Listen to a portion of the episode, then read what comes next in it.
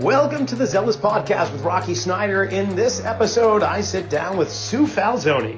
Sue is not only an amazing strength conditioning consultant, coach, a physical therapist. Uh, her qualifications run the, the length of the road. And one of those would be the actual, the first female coach in Major League Baseball. And that's with, was it the Los Angeles Dodgers? Is that where you started, Sue? Yep, I yep. Um, uh, for my first team affiliation, yeah, was with uh, was with the LA Dodgers as the um, first female head athletic trainer. Head athletic trainer. Well, well, welcome first of all. Thank you. Thanks for having me. Oh, it's a pleasure, truly. I have seen you speak at many presentations, specifically the Perform Better Training Summits in Long Beach from year after year. You've been given some great presentations there. And I do have to say, I've got a kind of a a soft spot spot in my heart because you don't know this, but my daughter is the only female football player for Santa Cruz High School, and they won the Central Coast Sectionals, the CCS, last season, and she's a defensive back as well as their primary kicker for extra points and so on. So she, wow. you're so she's a, as much of a trend center, or at least following in your footsteps in some degree. So, and she wants to be an athletic trainer yeah, she's she's hoping to be an athletic trainer herself. So she'll be tickled pink that we're chatting right now, and I'm sure she'll be listening to the podcast and, and so on. So what That's have you been amazing. doing? Good for her. Yeah. Oh, she's awesome. Yep, she's That's she's killing it. Cool. And of course, right now uh, the high school sports being what they are, they may have a football season come December, but we're not sure what that's going to be. So, and uh, it's been nice to stand down on the sidelines, especially last season with her and being their quote unquote kind of uh, strength and conditioning guy and, and helping the team out. But uh, that was only so I could be down on the field with her. And it was, yeah, it was a treat. So with shelter in place, obviously we're doing all these Zoom things and you're doing the same thing in Arizona. But what, to what capacity are you working these days? What, what is it that you're doing? Yeah, things definitely are different. I mean, I normally travel 200,000 miles a year, um, lecturing all over the world and teaching and consulting and you know sort of doing all that stuff. And um yeah now i'm here in arizona and um oh there's my dog. That's richard in the background. Nice. richard richard the wiener dog um so yeah you know i've i've had way more patience um like a- actual physical patients uh, and i guess like internal patients uh, but but physical patients over the last few months which has been nice um, you know i do still have a concierge practice normally so i'll travel with guys and and see guys out on the road or or at home or you know usually once or twice a week during the football season.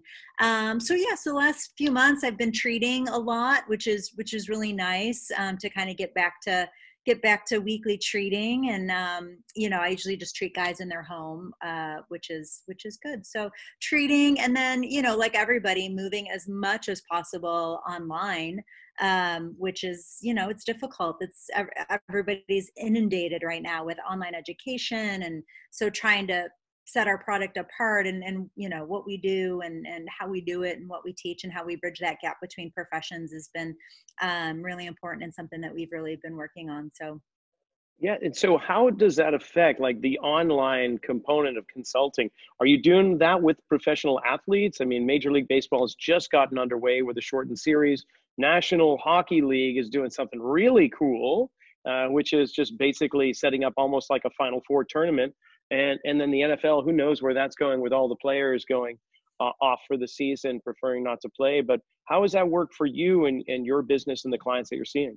Yeah, you know, when all the leagues, when everything was canceled, everybody was was home, so it was nice. Like now, actually, within the last few weeks, baseball went back. So a couple baseball guys I was working with went back. I was working with an NBA coach, so he left.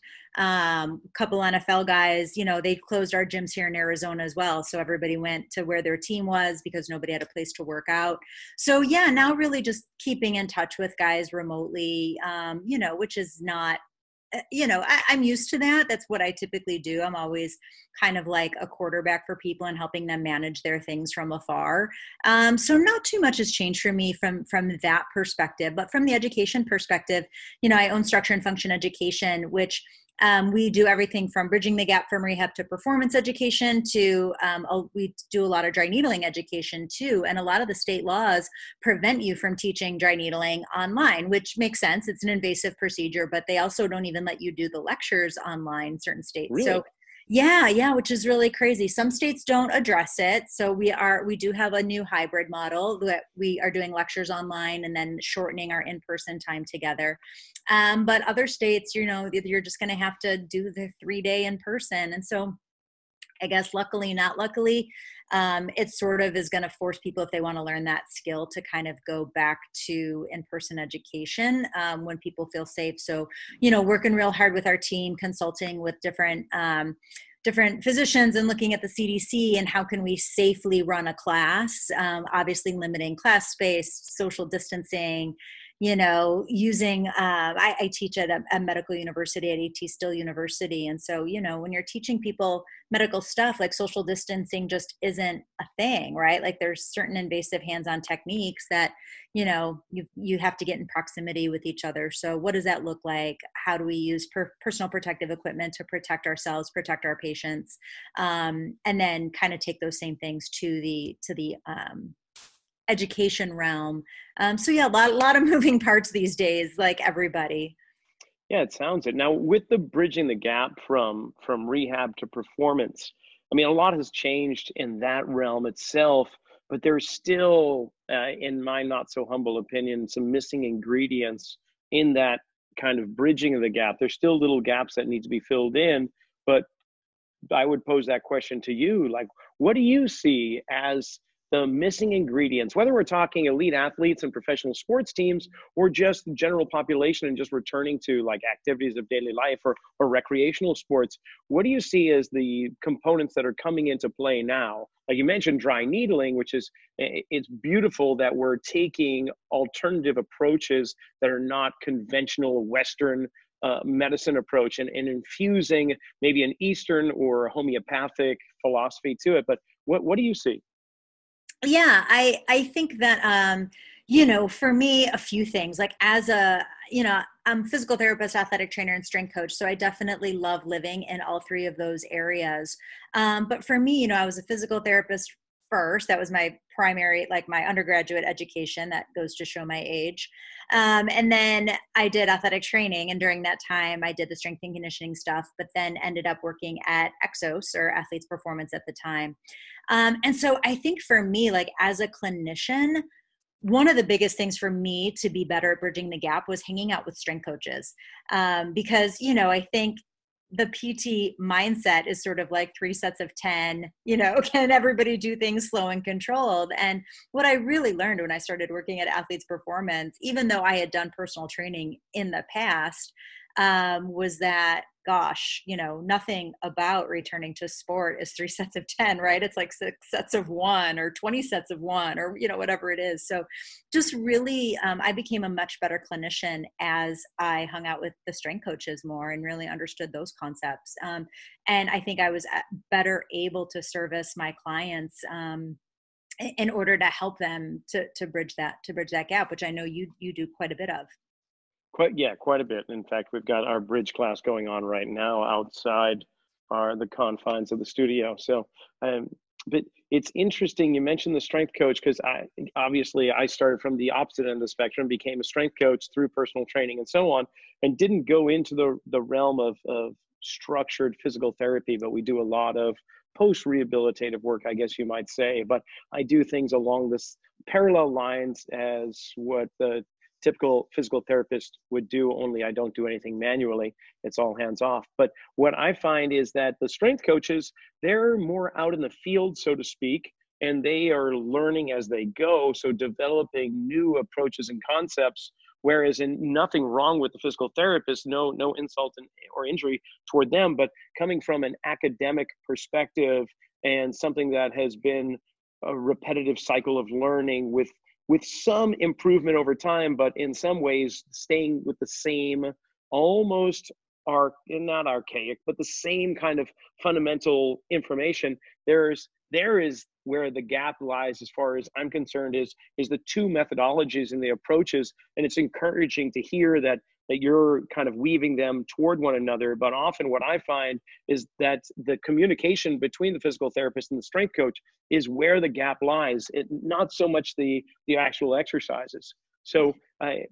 I, and, and I gotta say that kind of in some ways continues with the, the professional sports leagues and not to throw anybody under the bus, but would you kind of agree with that with and, and without naming teams or, or even sports for that matter, just a general statement for first professional sports teams like the programs that I see that are being developed, there's quite a few of those three time 10 kind of approaches even to this day. Would you find that to be true? Yeah, you know, I think um, having the the um, I'll say luxury of working in season and off season in professional sports, and I've seen the in you know I've I've consulted with the um, NBA and NFL as well as my time in Major League Baseball. So um, as well as international soccer, I was with um, U.S. Soccer for a total of two years, although there were a year there was a year a couple years in between there but you know to see the inside of a lot of leagues is is really cool and i think kind of rare and and i think yeah there's a lot of differences and a lot of similarities across the board and and it, it is very organizationally um, dependent meaning some organizations do a great job at, at having sports medicine and strength and conditioning really communicate. Um, and, and other organizations not so much. You know unfortunately there's still physical barriers right? Like maybe the training room is on one side of the house and the weight room is on the other side of the house. And that's where you know when i was at athletes performance like it was wonderful. We we didn't even have a treatment room. We like i just treated and evaluated right in the middle of the gym. So there was physically no barriers there. And so phys- philosophically there was no barrier barriers there because we were all one. Um, and so I think when there is a physical barrier between those two departments, um, the philosophical barrier ha- has to be completely gone. There can't be anything there, and that that's really difficult to do. So, you know, I think in 2020, I'd like to say that that we're getting better at it as a whole. We're we're realizing there's just too much um, to, for one person to do. Um, and so I think communication is overall getting better within the leagues, within organizations, and within individuals. Um, and and hopefully, you know, we always kind of had that philosophy of leave your letters at the door. Like this is an athlete centric model. What can we bring to the patient, to the client, to the human? right despite the letters after your name or, or whatever um, and and how do we create a plan for the human that is in front of us and that was always really really important to us at athletes performance well, I definitely have to agree. I've I've didn't spend too much time down there at API, but I did have a, a good high school buddy of mine that I graduated with, and he got a job down there. Both of us being New Englanders growing up outside of Boston, so it was kind of unique for him to be out in Arizona. So I took a trip down there and met with him. And the cool thing that I really kind of glommed onto there was that each program was individualized for every specific athlete that came through there. It wasn't a strict protocol although there were parameters, there was so much freedom within the confines of the parameter that every program was going to be specific to the athlete. And it was so encouraging to see whether it was in the rehabilitative process of not having spe- specific protocols to follow on a, a Xerox sheet of paper with exercises circled and other ones crossed out, but it was all dependent upon the the person and their ability to perform or where they were missing movements and how could we encourage more of that. And in fact one of the trainers that worked with me here did an internship down at API at the same time. So I got a little bit more of a tour in there and I was thoroughly impressed with Mark's setup and it was really cool to hear that you've been part of that because that seems to be a nice birthplace for this kind of methodology to spread forth across the the planes of of conditioning and, and so on so and so, where do you see yourself going? Like in the future, of course, you're you're doing education and consulting and so on. And I think I'm actually older than you, but I'm not going to go there. I think I'm going to say I am because you're so youthful in everything that you've been doing. So uh, I also have like I I don't see the end game in sight, but I've got to kind of prepare for the journey going forth there. And so I just off the cuff, where where do you want to be? Where do you see yourself going with strength conditioning or or physical therapy or nowhere anywhere near that field? Are you done? What's going on? I don't know. That's a great question, right? I think everybody in the time of Corona is like thinking, where am I headed? What am I doing? What is my purpose in life? Exactly. Uh, yeah, you know, it, it's a funny. I all I've been saying it for about a year or two because I do travel so much, and you know, uh, watch what you wish for because I've had plenty of time at home, obviously, over the last five months. But um, you know, I always say like I'm tired, I'm tired, I'm ready to retire, right? Like I've worked, I've worked two lifetimes already between you know the hours that you put in as being the head athletic trainer for a sport team and i was a vice president at at athletes performance at the same time. So like you know working for both of those i just I, I feel like i've worked a lifetime. So i always say like oh i'm tired i'm ready to retire. And then like a project comes up or an athlete calls and i'm like oh you know i've I just i've been treating for 25 you know I, I graduated pt school when i was 22 so i'm like gosh i've been you know i've been treating for 24 years of my life like i'm exhausted. But then i get in front of a, a athlete and i'm like oh this is a puzzle this is really exciting right? And then eh, so yeah i always say i'm tired and i'm ready to be done but then i get super passionate about about it still. So i know i'm not really ready to be done. I'm just a little tired right now as i think we all are. And are you doing any writing? I mean you've you've got the book bridging the gap between uh, rehab to performance. So if people want to find out uh, more about that book for the listening audience or viewers, where would they go to get that, first of all? Yeah, you can go to um, my website, just either suefalsone.com. You can go to On Target Publications if you buy a lot of stuff from there, and then it's on Amazon as well. So lots Beautiful. of places. Okay. And are you on any other writing projects right now, whether it be blogs or books, or are you just enjoying time with Richard? And Richard's probably getting sick of you being there, actually. He really, it's, he's actually yeah. been physically sick over the last week. Yeah. I think he's just like, go. Probably, and it's on You need one of those talking dog apps so you can just put some words in his mouth and, and go viral with it. I can see him saying a few words. Yeah. Oh, no, yeah. No, yeah, no that is project? my ultimate, ultimate life goal is to be like a social media you know person with their dog you know that has just like 80,000 followers and I just spend my days like putting him in like different positions and, oh I'm sure he would um, love that. So so no writing projects currently? Well no I yeah lots of writing projects. So I just finished a chapter for um, Barb Hoogenboom and uh, Mike Voigt in their new edition for their um, rehab book. So that um, I don't know when that's coming out but that is done uh, and then, yeah, Brian Hortz, who is my director of research and education, and I were working on a dry needling book, which I swore I would never write another book again. Um, that was one of the most traumatic and stressful experiences of my life.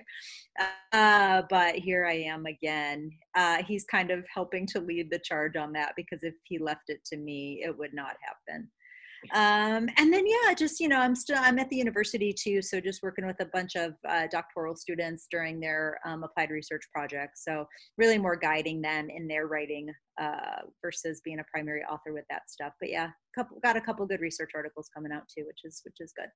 Very cool. Well speaking on that i'll just have one more question for you and i know you've got to go. So when it comes to research as i kind of understand it it takes a while for the more popular items that we're doing in the field to gain the uh, amount of awareness needed for a research student to to select something of that nature. It takes a few more years of research to occur and then get it published. So what we're seeing now coming out in research is typically something that's been in the in the works for for several years but i'm curious what are the things that you're seeing in regards to research that's coming out that may break away from that that may be more new information that isn't necessarily being adopted out in the field is there anything that comes to mind with that yeah, it's you know it's really hard. Um, I don't know where this concept of like evidence-based practice kind of became.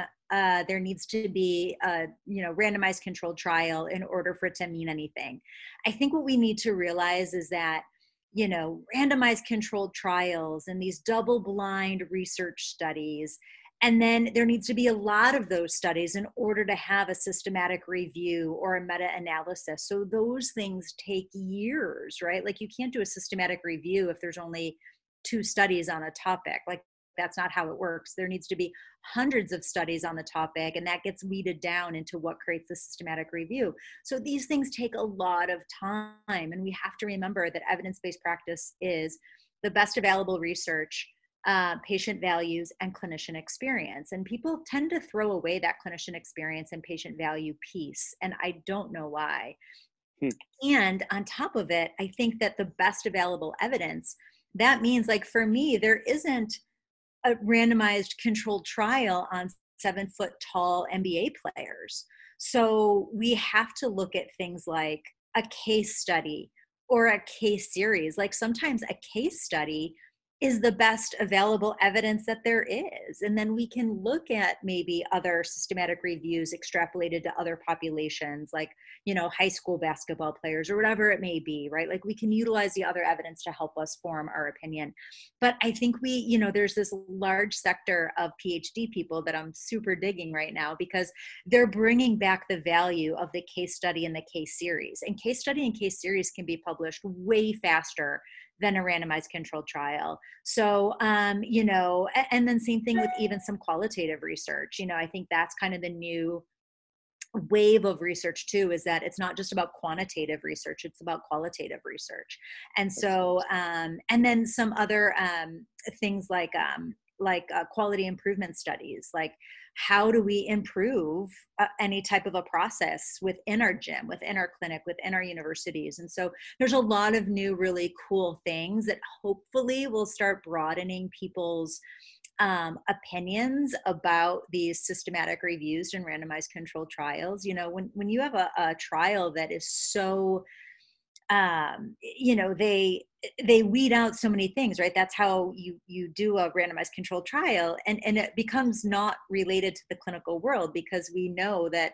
a patient has a lot of different confounding factors and in research we eliminate as many confounding factors as possible. So it's not very realistic to apply those studies to our patient population but to me case studies and case series are really really interesting and i think are a fantastic way to learn. Oh that's great. Yeah i, I appreciate you mentioning that too uh, so often we just look at research and just run with it and not really understand that we're just getting a small piece of the information here and and we got to take that just an ounce at a time. Well and speaking of time we are up against the clock. I do want to thank you on two levels. One is for just spending time with me. I really appreciate it too. It's it's been really fun. And if ever there's more time in your world or something you want to come back and chat, I would love to just geek out against about biomechanics or bridging the gap and so on. And the other thing I want to thank you for is warming up the crowd because on week three of the Perform Better Summer Seminar Series, you presented on Monday. And I actually presented the very next day on Tuesday. And I think I would have had a field of crickets had it not been for your talk to just kick off the week. And it was fantastic. So thank you for that. Thank you. It was my pleasure. I love speaking for Perform Better and just like I've met so many cool people like yourself and and others that just speak on the circuit and everybody's just really tight and I'm really definitely missing my Perform Better family this summer. It's yeah. uh just you know add it to the list of uh, of disappointments and changes that we're all sort of dealing with. But it's really nice to be able to connect in this way. And uh, yeah i'm really looking forward to connecting more in the future and uh, yeah hopefully spending some physical time together uh, at, at a perform better conference next summer. That would be nice. All right. From from your lips to the reality of the world that's what's going to happen. Okay Let's i'm going to let it. you go. Thanks for being on the rockfit files. Sue Falsone uh, again, you can go to suefalsone.com and Amazon for a whole bunch of her books and look for her on the speaking circuit. Thanks again. Thank you. And that's it for another episode of the Zealous Podcast. I want to thank Sue Falsone for coming on with me and sharing a little bit of her insight. I know I got a lot out of it. I hope you did too. And remember, if you're enjoying these podcasts, whether you're watching on YouTube or listening on any other platform, please subscribe and, and share with some friends. Yeah, the more the merrier.